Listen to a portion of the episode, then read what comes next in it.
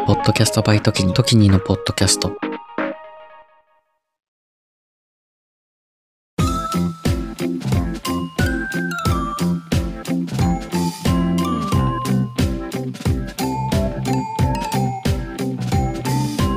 こんばんは。ちょっと社会派な深夜系ポッドキャスト、エモーショナルのロジック、パーソナリティのトキニです。大人になると、誰かに会いたいときって、とりあえず飲み会みたいになっちゃいますよね。ご飯に行く的な飲みか、ザ飲み会みたいな飲みか、どちらにせよ飲み会ばっかり。久々に会う友達や心を許している人たちとの飲み会自体は嫌いじゃないけど、お酒が苦手な人も中にはいるし、かくいう僕もね、そんなに得意ではないんですよ。でもあの好きですよ。皆さんと友達と行く飲みはすごい好きなんですけど、その感じとかみんなが楽しんでる感じとかもすごい好きなんですけど、いつもいつも飲み会ばっかりだとなんか大人ってやだなというふうに思います。なんでこの世にはいくらでも遊び方があるはずなのに、飲み会しか思いつけなくなっちゃうんでしょうね。飲み会だと昼から飲むっていうことはあるかもしれないけど、基本的には夜とか夕方からだし、でももっと長く遊びたいとか、もっと話足りないとか、そういう思いもありますので、飲み会以外であの会う理由っていうのもちょっとずつね開拓していきたいんですよ。まあ、結構いろいろやってますけどね。でもマジでマジで久々でちょっと気まずいなとかなら夜だけ飲むぐらいがちょうどいいのかもしれないですけど、いつも会ってる人たちとか特別遊びたい人たちとかはなんか飲み会以外のね場も用意できたらいいなって思ってて、そういうのもあってこの前ろくろ行ったりしたんですけど、ろくろ自体は僕のアイディアじゃないんですけどね。皆さんは誰かと会う理由、言い訳、飲み会以外にありますか？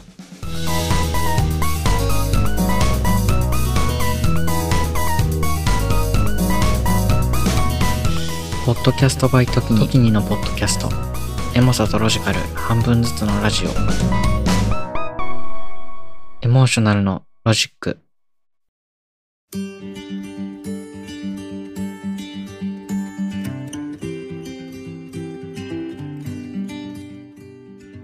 高校生って生まれてから今までずっと学校で、保育園とか幼稚園は学校って言えるのかわかんないですけど、まあずっと学校で学校にいて、だけど高校生っていうのはちょうど自我がそこそこ大きくなって、やりたいこともたくさんあって、何でもでも実はあんまり何もやったことないみたいな新鮮な時期で、もちろんお酒は法律で飲めないのでいろんな遊びしますよね。カラオケとかボーリングとかすら初めてですごく楽しくて、あとはゲームセンター行こうよとか、集まってゲームするだけみたいな。あとは特別なことだとお祭り行ったりは、なんかお祭りめっちゃ行きたくなりましたね。花火とか見に行きましたね。高校生の時のそういう思い出って激エモですよね。家族じゃなくて友達とやることが何でも初めてで、何でもキラキラしてて楽しかった気がします。学校自体は嫌なこともたくさんありましたけど、そういう思い出もねたくさん残ってます。楽しかったこと。遊びの質は大学生になると変わって、もちろん飲み会っていうのも初めてだから新鮮で楽しかったし、あとは免許取ってドライブとか初めてだしね、一緒にうんなんか事故りそうになったりとか、いろいろ車もこずったりとかして、でも友達と一緒だからまあ思い出になったかなみたいな。そうやって少しずついろんなことして学んでいくんですけど、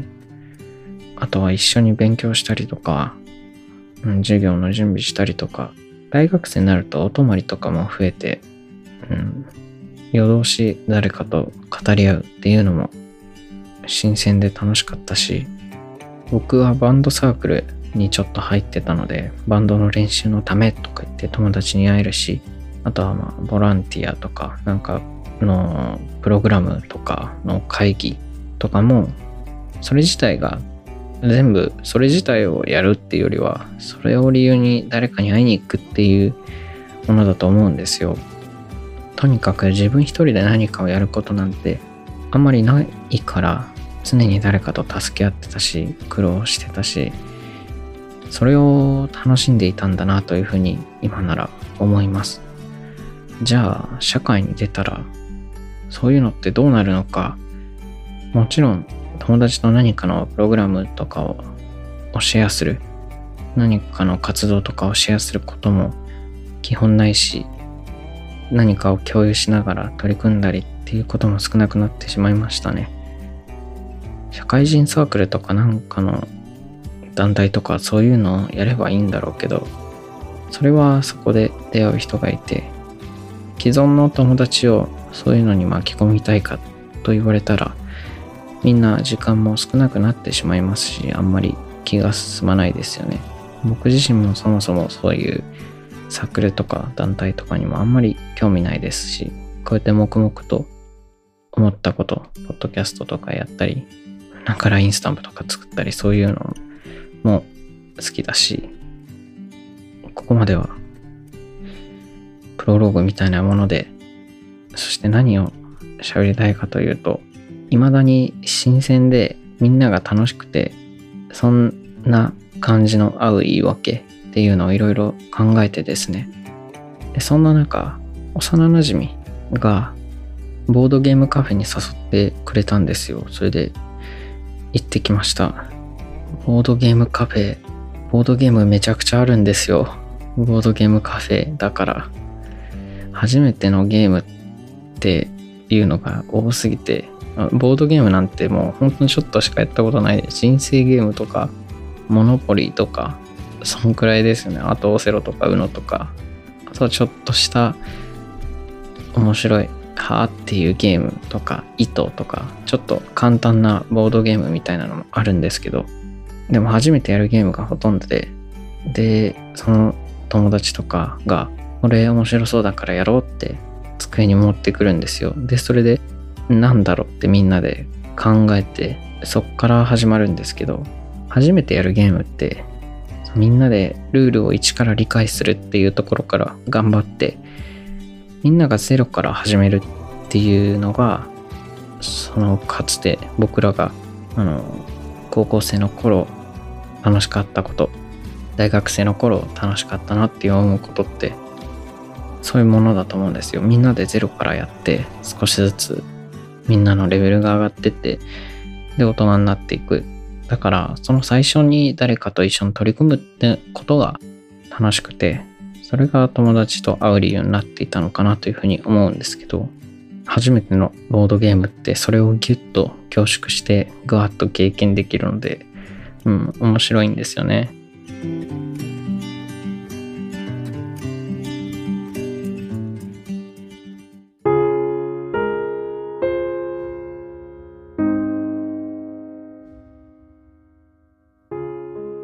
ボードゲーム自体も頭を使うし、いつも自然に話していることとか、恋バナとか仕事の愚痴とか、将来のこととか、結婚のこととか、そういうこと以外の話題があるのって、そういうこと以外のことについて真剣に話し合える時間ないので、普段すごく素敵なんですよね。ボードゲームカフェに行ってでも結局お酒とかは飲むんですけど、でもそれって飲み会とはちょっと違うじゃないですか。たまには何かをするっていう目的のある集まりも良かったりもしますね。ボードゲームカフェって意外といろんなところにあって、僕は新宿にあるところに連れてってもらったんですけど、ボードゲームって基本誰でもできるし、なんなら別にボードゲームをしなくてもいいんですよね。しなくてもいいからボードゲームカフェ行こうよっていう、そのタイトルが良くて、そういう目的とかを言い訳に持って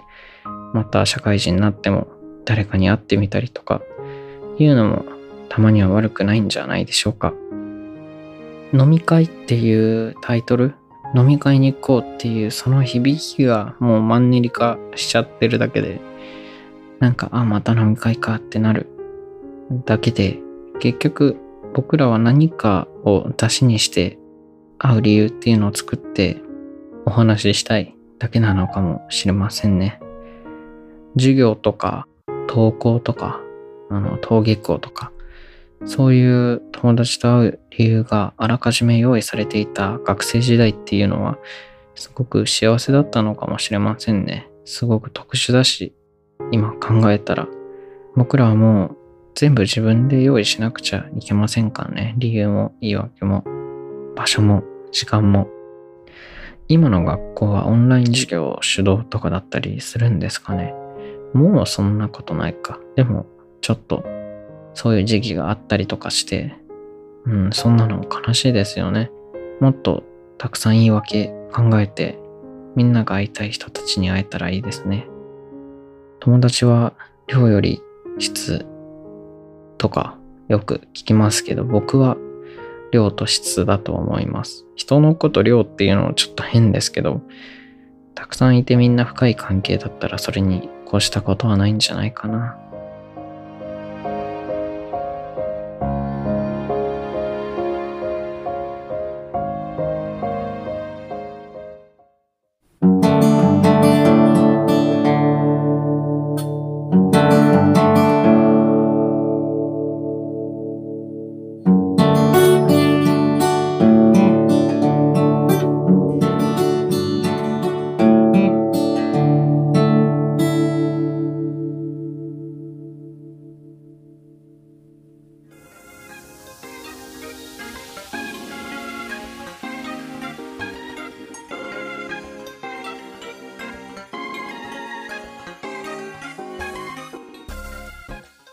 今日メインで話したかったことはボードゲームカフェに行ったことについてだったんですけど、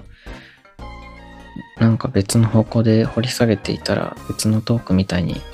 なってしまった感じも否めないので、なんか最後にちょっとボードゲームカフェっぽい話を詰め込もうと思います。ボードゲーム、うん、ってもちろんたくさん種類あるんですけど、重めのゲーム、軽めのゲームに分けられるみたいで、重めのゲームだと想像しやすいのは、モノポリーとかはそこそこ重めだし、人生ゲームとかそういうの、まあ人生ゲームは重めじゃないですけど全然簡単なので、あとはカタンとかそういうやつみたいの強化版、ずっと続いちゃうとか、勝負つくまでさんじかんかかるとか、そういう黙々とやる系。あとは軽めだと簡単にイメージできるのは ウノ とかトランプとかそういう系ですね。そういうのの派生とかなんですけど、うん、その時はね結構大人数で行ったので軽めのゲームで盛り上がったりしてました。 お, お店の雰囲気も賑わっていたのでそのくらいがちょうど良かったんですけど、でも奥の方にねレストラン席みたいな半個室ソファーみたいな席もあって、そういうところちょっと覗いてみると少人数で黙々とやってる方々がいらっしゃって、そういう風に向き合っていく時間、頭を使う時間っていうのも、もう面白そうだなという風に思いました。多分お酒とかたくさん飲んだらボードゲームカフェに行くよりもボードゲーム買ってお家でやった方が安くなりますけど、それでも家でボードゲームやろうよって誘うのとボードゲームカフェ行こうよっていうのだと絶対後者の方がどう考えても集まりやすいっていうのがボードゲームカフェのコンセプトの勝利みたいな感じだと思います。そこがボードゲームカフェの憎いところなんだろうな。家行くのって結構ハードル高い人もたくさんいると思うし、ボードゲームカフェだと、まあ、ボードゲームやるカフェっていうよくわかんない非日常も楽しみの一つになりますね。めちゃくちゃ軽いゲームが糸っていうゲームなんですけど、本当に簡単だし面白いので、なんかやってみてください。なんどういうゲームかっていうと、いちからひゃくまでの数字があって、それをランダムに配られるんですよ。で、まあ、みんながぐちゃぐちゃな数字を持ってて、ただ数字を持ってるだけなんですけど、それでお題が、例えば強そうな名字とかだったら、強そうな名字を言うんですよ。強そうな名字を言うというか、自分の数字ぐらいの強さの名字を言うんですよ。で、あのー、みんなで自分がどの数字を持ってるかっていうのを想像し合って、で順番に裏返して並べていくっていうゲームで、例えば僕がひゃくとか持っていたら、強そうな名字だったらもうなんか城ヶ崎とかな、 なんだろう、サイレンジとかそういうのを言って、なんか強そうだなみたいな。で、まあいちとかにとか持ってたら、佐藤とか田中とか、なんかもっと弱そうなのいるな、なんだろうな、まあ、そんな感じで佐藤さんとか田中さんとかに、すごい失礼なことしましたね今。なんか難しいな説明。から辛さ辛さとか、例えば辛い辛い食べ物とかだったら、ひゃく持ってる人だったら世界一辛い唐辛子とか言って、いちい持ってる人だったら、私が持ってるカードはだいたいなんだろう、ショートケーキぐらいの辛さとか言うと、あ、こいつもういちだなみたいな、わかるので、ごじゅうとかななじゅうとかだったら蒙古タンメンとか言ったり、ごじゅうだったらあ、まあ七味唐辛子かけたうどんとか、まあそういう感じなんですよ。で、それで七味唐辛子かけたうどんだったら、まあ蒙古タンメンの方が辛いかなみたいな、それでごじゅうとななじゅうどっちがどっちかなみたいな、そういうゲームです。ちょっと難しいですね説明するの。でもこのわざわざボードゲームカフェって、こんなに簡単なゲームやってるんですよ。ただ数字並べるだけっていう。なのでボードゲームじゃなくて、やっぱり今までみたいに、あのー、その場が楽しいんでしょうね。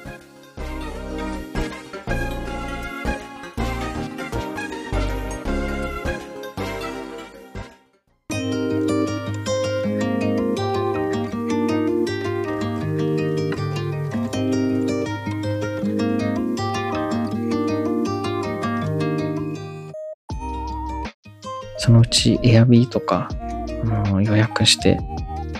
ゆっくりじっくり、なんかカタンとかパンデミックとか、そういう有名な時間のかかる系のボードゲームとかもやってみたいですね。紅茶とか飲んでチルみたいな感じで、飲み会になりがちだけど、そこは一つ我慢して、今日は頭を使う日だという感じでできたら面白いかもしれないですね。子供の頃、人生ゲームとか家族でやるのすごい好きでしたし、スゴロクとかも大好き、あ、スゴロク本当に大好きでしたね。自分でスゴロクとか作って遊んでましたね。うん、まあそんな感じです。皆さんもぜひ、画面ばっかり見てるこのご時世、ひとときそういうのから離れてボードゲームとかやってみたらいかがでしょうか。それでは Apple Podcast の方、サブスクリプションの登録、Spotify の方フォロー、その他で聞いてくださっている方もフォローお願いします。 Apple Podcast のレビューお待ちしております。 Spotify の評価もよかったらどうぞ、ポチッとやるだけなので。あとは Twitter、インスタはアットマークときにいちきゅうろく、 Twitter はハッシュタグエモーショナルロジックで検索してくだされば追いかけますので、よろしければどうぞ。全然関係ないんですけど、今まで今日話してきたことと、エンディング終わったにもかかわらずね、話を変えるっていう、もうちょっとお付き合いくださいっていうのもふと今思ったんですけど、ポッドキャスト収録のためのスタジオが欲しいんですよね。あの意外と調べても出てこなくてですね。で、家で撮ろうとすると、まあ一人だといいんですけど、なんかゲストとか呼んだりするのって結構難しくて、声とか大きくなっちゃうと近所迷惑だし、じゃあ音楽スタジオとかどうかっていうと、音楽スタジオは、まあ、音楽をやる分には隣のとは気にしないんです気にならないんですけど、防音室といっても隣の音は十分に入ってきますし、こういうナレーションのレコーディング用のダイナミックマイクとかだと本当のノイズたくさん入っちゃうので、そういうとこじゃできなくてね。かといってじゃあラジオ収録専用のところだとプロ向けのラジオ収録スタジオとかは豪華すぎるんですよね。あの機材とか自分の持ち込むし、ただ静かな部屋だけあればいいんですよね。だからうんなんかどなたか知っていたら教えてください。ここいいよ、おすすめだよ、こういうところとか。あとはポッドキャスト専用のスタジオあればいいなっていう風に思ってくれる方がいらっしゃったら、なんか共感できる感じがあって嬉しいです。これから流行るんじゃないですかね。ポッドキャスターの方も結構増えてきましたし、こういう需要もあると思います。機材とかも置いててね、ただ待ち合わせるだけでゲスト収録できちゃうみたいな、ありそうでないですよね、うん、今後そういうのが増えていくのを期待します。自分がねポッドキャスト本当に何もなんだろう時間とかたくさんあったらそういうことに取り組んだりしたいんですけれどね、こちらはちょっと人任せにさせていただきます。ポッドキャスト専用収録スタジオとかありましたらぜひ教えてください。それじゃあ今日はこんな感じです。ボードゲームカフェ楽しかったです。それではおやすみなさいの方はおやすみなさい。いってらっしゃいの方はいってらっしゃい。何かお仕事していたり運転していたりとかの方は、えー、あんまり頑張りすぎずに運転も気をつけて運転しててください。それじゃあまたね。バイバイ。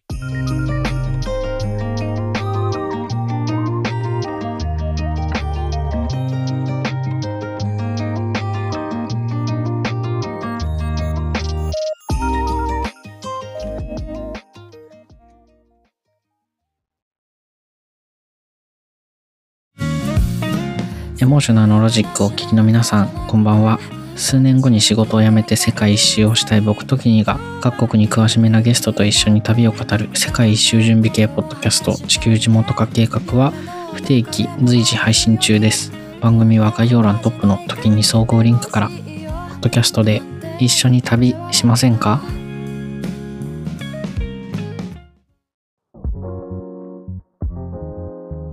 時にです。今を精一杯生きる同世代ゲストたちとのフリートークの中からみんなの将来への種を見出していく未熟な僕たちの未来へのアーカイブ Z 世代のスポットライトは不定期随時配信中。番組は概要欄トップの時に総合リンクから。みんなに聞いてもらいたいお話たくさんあります。